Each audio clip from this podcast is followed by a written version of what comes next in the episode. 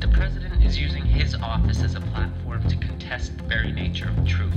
If you're not scared, you should be. Billionaire makes us pay for his golf weekends and I tells don't us want to feed hungry children so they'll do better in health, school. I want to feed hungry children so they won't Manafort had planned to benefit Putin government. Hashtag Trump still great polls strongly among Republicans. Despite having charted record low approval rates for the U.S., President Donald Trump still remains in high on the 2016 election His confirmation is their way to Disputed by multiple discrediting fact failures checkers, of America. Facebook rolls out new alert to combat fake news. Why Gorsuch Trump-era travel and protection document These show. fucking kids. Franklin Feeding endorses children teaching. I had a career identifying absurdity, and I know it when I see it. Twitter's mind melts as FBI chief begins fact checking. Seeking recommendations for fighting or boxing classes.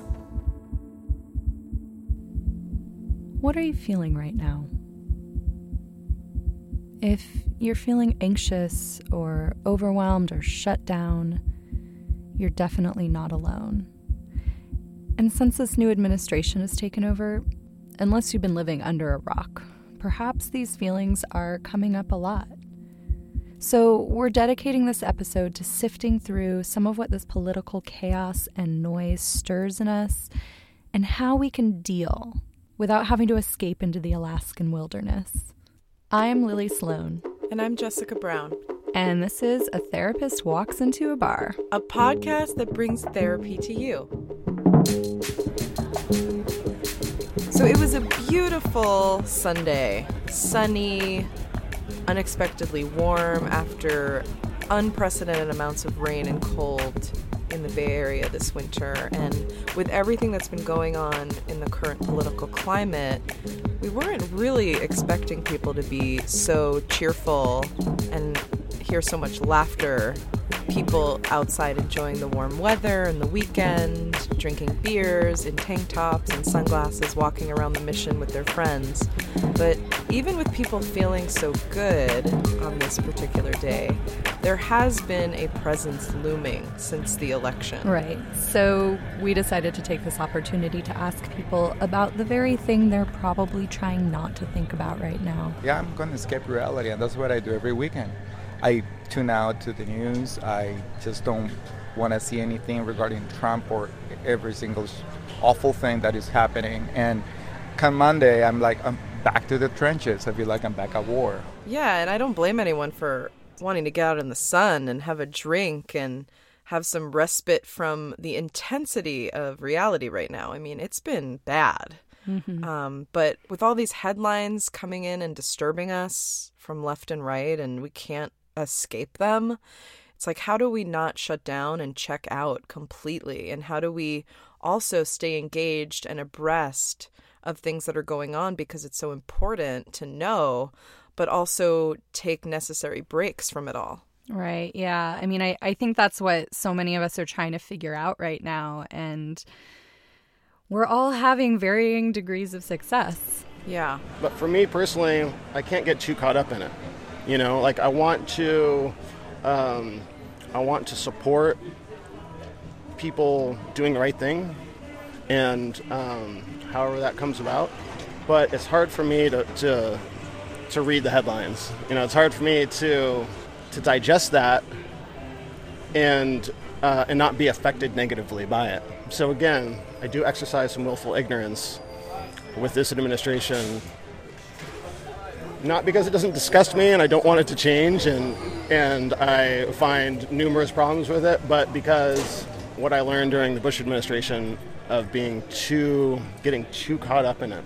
When we start talking about managing these emotions, trying to react in productive ways and fight the good fight, and, and we're looking at ways this can be really difficult and how we can get hung up, especially when it feels like our sense of reality is breaking down. I remember waking up the day after elections and being so overwhelmingly depressed. And I think the strongest reason was that I realized I live in such a bubble of my closest friends and like minded people. And I felt very disconnected from at least half of the population of this country.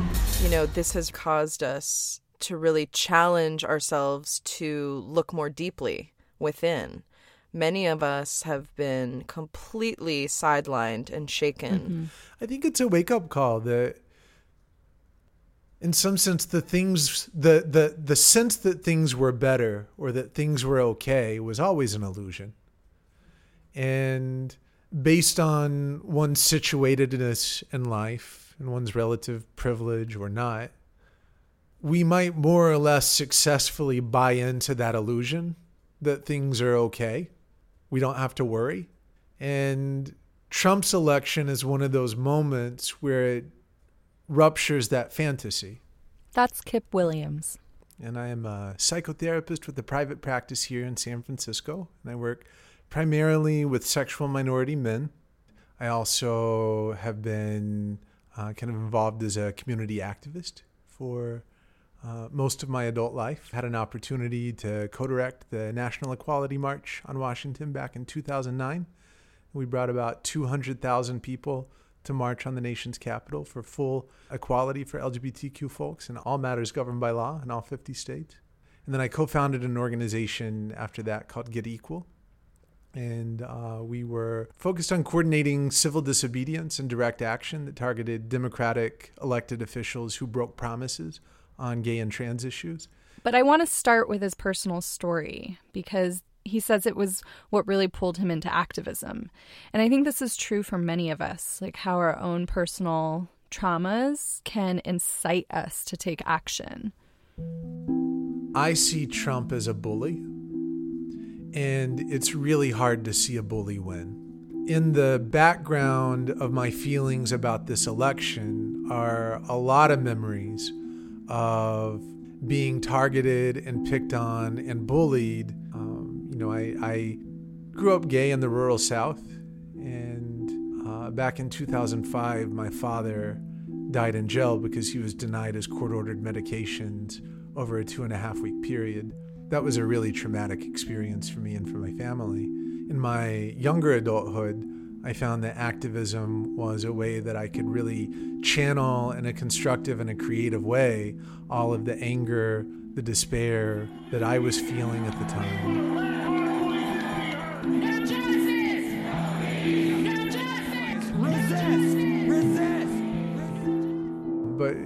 You can also look at activism from a sort of a perspective of experiential avoidance.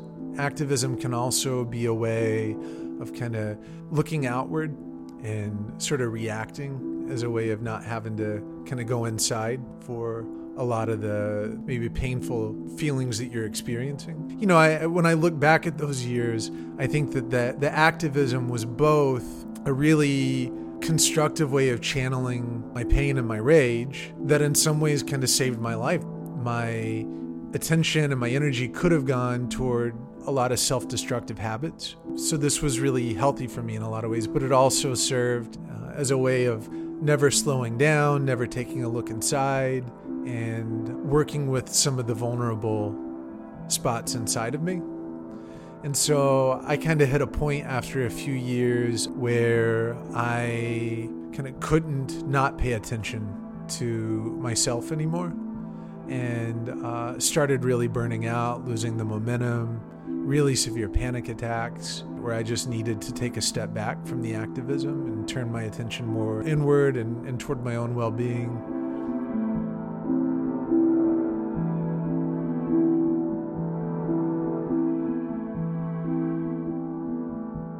I feel now like I'm in a much different place than I was before. And uh, I'm really interested now, especially since Trump took office, in okay, so for me, what is activism? What is movement building going to look like in this new era? Because I feel really compelled. You know, I feel very strongly about being involved and pushing back on Trump and on uh, on his agenda, and I want to do that in a way that doesn't put me back on the path to burnout that I experienced before. This is the big question.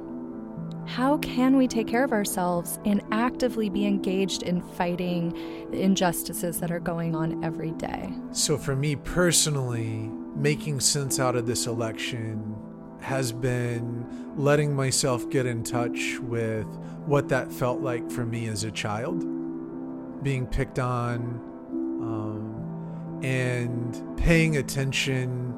Not again, not just to the activism and to the reacting or the responding to what's happening, but taking the time to be quiet and pay attention to what that feels like for me to see this bully rise to power and to see what was it 60 million uh, of our neighbors vote for him what's that like to see you know some 60 million americans implicitly endorse blatant discrimination and self-centeredness it's really painful the anger and the righteous indignation make a lot of sense. But I think that if we're honest with ourselves and we slow it down, there's something happening underneath that indignation and underneath that anger that's more vulnerable, that's more scared, that's more powerless, that hurts. And my experience is that when we don't take the time to pay attention to those processes and we instead just react, on the one hand, we can get a lot done, but there's a kind of a personal cost. And I think we hear so many stories about activist burnout because eventually we all find that we have to face that. We have to face our hurt. We have to face our powerlessness. We have to face our difficulties trusting other people, even the people that we're trying to work with. I'm really grateful that we got to talk to Kip because he's such a great role model for how to stay engaged and do all that deeper personal work. So let's keep digging into this. It's helpful for each of us to really look at what gets in the way of showing up as we want to. We might want to take action, but we're so overwhelmed or we're scared or we're traumatized that we can kind of become frozen or paralyzed in that. Or we could be freaking out and trying to do way too much all at once and then burning out. Yeah, our personal pain can be such a powerful, like, driving force for creating change in ourselves and in the world. But when we're caught in unconsciously reacting to this pain, we can skip over actually tending to it. And that lack of tending is what leads to burnout. Our blind spots around our motivations can lead to interpersonal strife as we're desperate to solve the problems we feel so engaged with. I mean, if if all of the current administration, if they were, they spent a lot of time looking inward and facing their own demons, I don't think it would play out in the same way. I think that people who have unresolved conflict within tend to project that conflict outward and they create a lot of shit. You know, they create a, they create war. Essentially, uh, is what it leads to. Right. So this this happens no matter what side of an issue you're on. We can't have healthy movements without people taking care of themselves you know, my experience organizing nationally around LGBTQ rights and the movement for gender and sexual diversity was that the interpersonal politics, the interpersonal relationships got to be really toxic. And one of the reasons that some of our organizations faltered and didn't become as effective and as powerful as they could have become was because the unhealthy relationships between people who were involved got in the way and kept the organization from being able to advance. So, on the one hand, you know, I think that it's not really just about self care and about our personal well being, but it's kind of a matter of political strategy that we can't be effective and we can't really build movements that win when we're really caught up in reacting to these underlying traumas that we just haven't dealt with. So, doing this personal work, doing this inner work is a political act of building healthy movements. So, this makes me wonder about the role of therapy. Yeah, yeah. I mean, of course, we're biased towards it because it's the work we've chosen and we believe it's transformative and, and, we've seen that. Right, but there's this idea out there that therapy is not necessary unless you're in crisis or severely mentally ill. And then if you aren't those things and you're in therapy, then it's just self indulgent and it's a place to go to be coddled, to be validated. Yeah. And this work, I mean, it really is work for all parties involved, for the therapist, for the client. You know, it's pretty misunderstood in pop culture for sure. Like within the umbrella of therapy, which could mean one on one individual therapy or it could mean group therapy or other kinds of personal growth work, I think there's two primary functions it, it serves.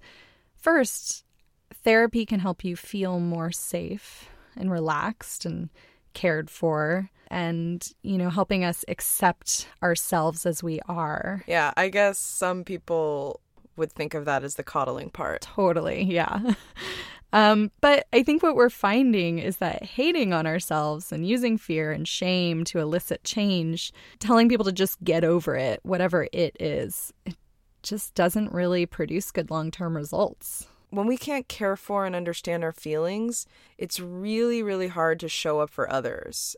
And it's really hard to show up for what we care about actually in a productive way. Mm-hmm. Yeah. I mean, that brings me to the second function of therapy to challenge you to step outside of your comfort zone and face some really painful and uncomfortable stuff that's been unconsciously shaping how you show up in the world and and maybe these revelations will inspire you to make different choices safety and challenge you know these these two aspects are equally important and work in service of the other with the support part you know i'm more able to face my human pain and flaws if I'm with another human that I feel safe with. Right. Sometimes we need therapy to feel a little more safe, and sometimes we need to be really uncomfortable. It seems like almost in anything in our lives that we want to change, there is this tension that exists.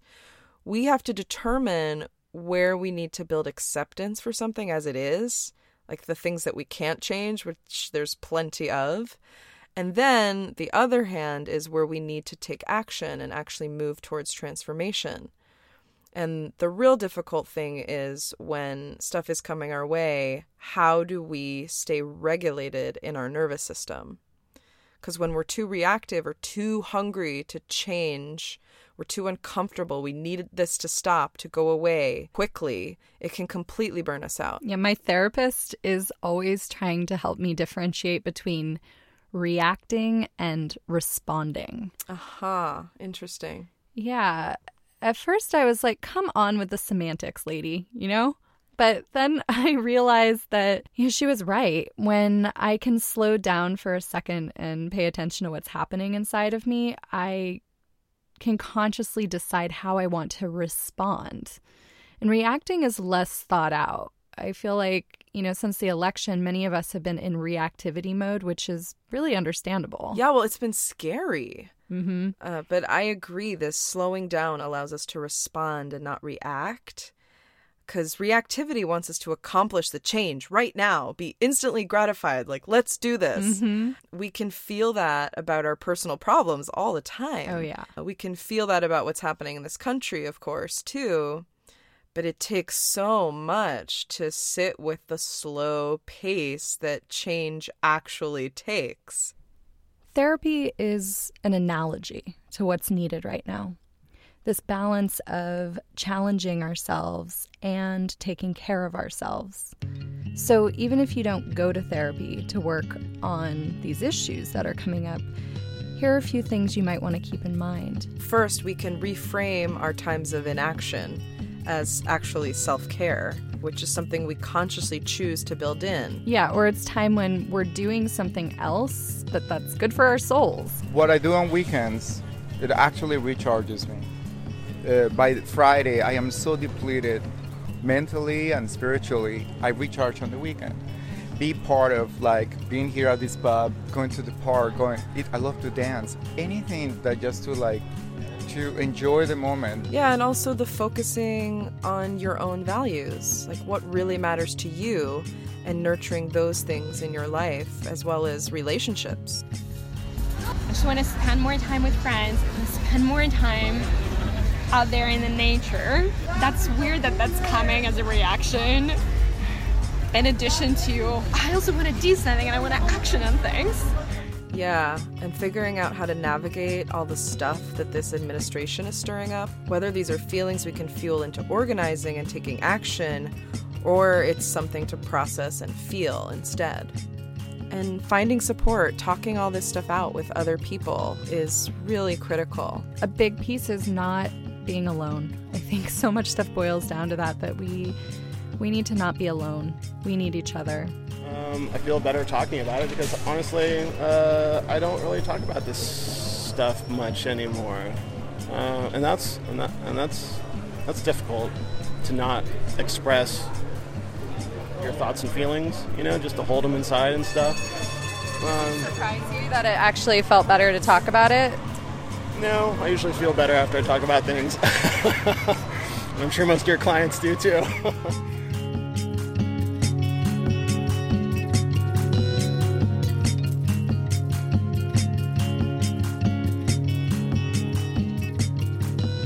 And you know, the other piece that I think is really important and that, that Kip spoke to really well is for those of us that are white and cisgendered or straight or have a, some other kind of privilege, we're becoming more aware of the inequities. We're waking up a bit more to what has actually always been going on. There are some important pieces that both will challenge us and be important for our self care in that as well part of the context in which we are trying to resist or to build a movement happens within the racial history of this country. And I notice a lot of white folks coming to the table, politicized through this experience, who want to do something, and a lot of hurt and anger from people of color asking, Where have you been?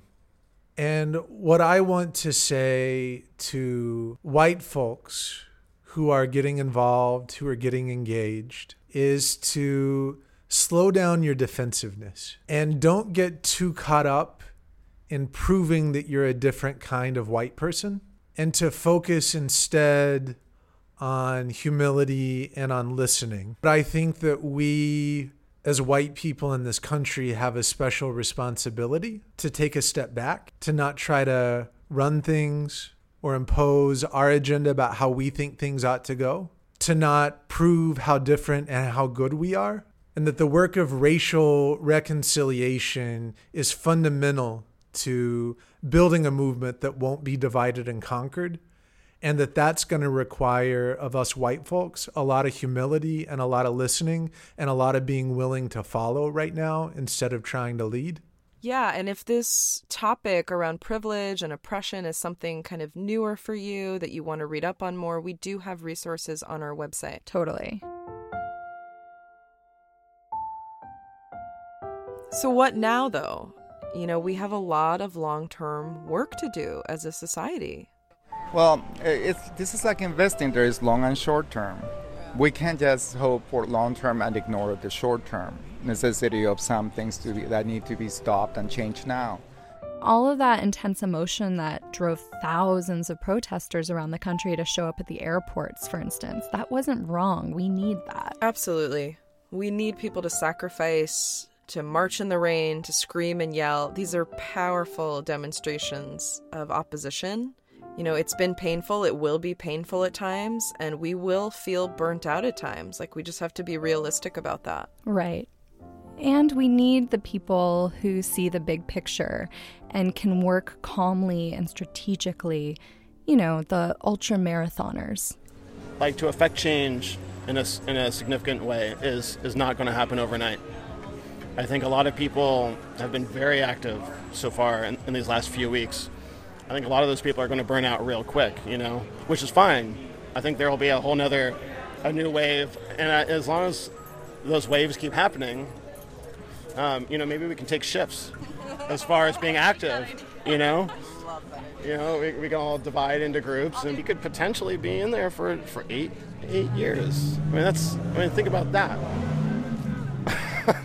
it kind of reminds me of you know therapy. It takes a lot of different turns. Sometimes it's crisis intervention, but then when things kind of smooth out, can go deeper and do more of the long-term healing. When people's, you know, basic needs are met, there's something that's available to settle and to do some deeper healing work. We're often balancing these because staying in crisis mode, you know, isn't very effective for long-term change. Yeah, and hopefully by attending to ourselves through therapy, through time away in nature, or connecting with people we love, we'll be able to build our tolerance for sitting with the discomfort long enough to choose how to respond without clinging to our desperation to fix everything this very minute. Yeah, because that's just too fucking exhausting. And one thing that has helped me to cope with that anxiety and to get my feet on solid ground is the idea that this particular moment isn't all that unique. And we're not here to push back on a particular agenda, win a certain campaign, and then be done. That this call to action is more about a way of life and a way of seeing the world. And when I think about it from a broader perspective, that what I'm doing, what I'm working on in this particular moment, whether we're successful, whether we're defeated, is part of a much bigger struggle, an ongoing struggle for social and economic justice, for progressive values. On the one hand, it's a little overwhelming because we will never win we were never meant to win in any final sense anyway. That the whole point is about being engaged in the struggle. That this is about what do our lives stand for? What do we believe in? How do we show up and contribute to that in the world? So, if on the one hand that's a little overwhelming, that will never really be done, on the other hand, I experience it as a kind of a relief. That, oh, it's not so much about being caught up in what I do or what I don't do in this moment, whether we're successful or whether we fail in this moment. But it's more about living into this in the long haul. And I have found that really helpful for calming down my own anxiety and the the the urgency of it. We will never be done.